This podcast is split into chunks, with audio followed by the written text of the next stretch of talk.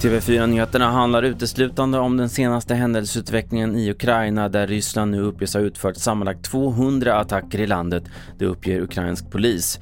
Enligt C N N är den totala dödssiffran uppe i ett hundratal personer. Bland annat har fyra personer dött efter att ett sjukhus beskjutits med raketer i Donetsk, enligt Ukrainas inrikesdepartement. Och för en stund sedan sa president Volodymyr Zelensky att det även pågår stridigheter mellan ryska och ukrainska trupper i Tjernobylområdet.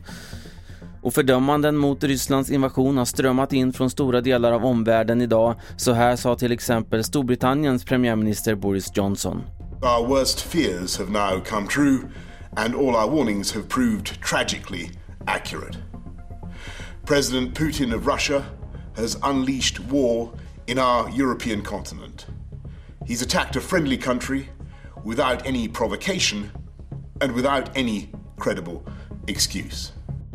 Och bland de svenska riksdagspartierna fanns idag en stor enighet i fördömandet av Rysslands agerande. Så här säger till exempel försvarsminister Peter Hultqvist. Det är mycket stor brutalitet i den ryska regimen och hos Vladimir Putin själv.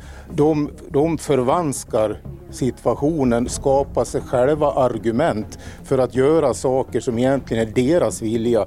Ryssland är överhuvudtaget inte hotat. Det är de som bedriver anfallskrig. Det är de som är ansvariga för hela den här situationen. Och Vladimir Putin själv är ytterst ansvarig. Och under dagen har runt trehundra personer demonstrerat utanför den ryska ambassaden i Stockholm.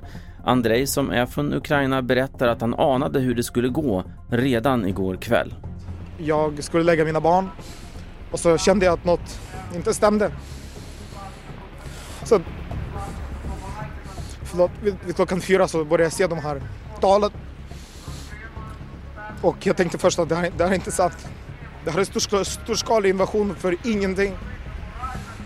Du fortsätter att följa händelseutvecklingen på T V fyra punkt se. Mitt namn är Carl-Oskar Alsén.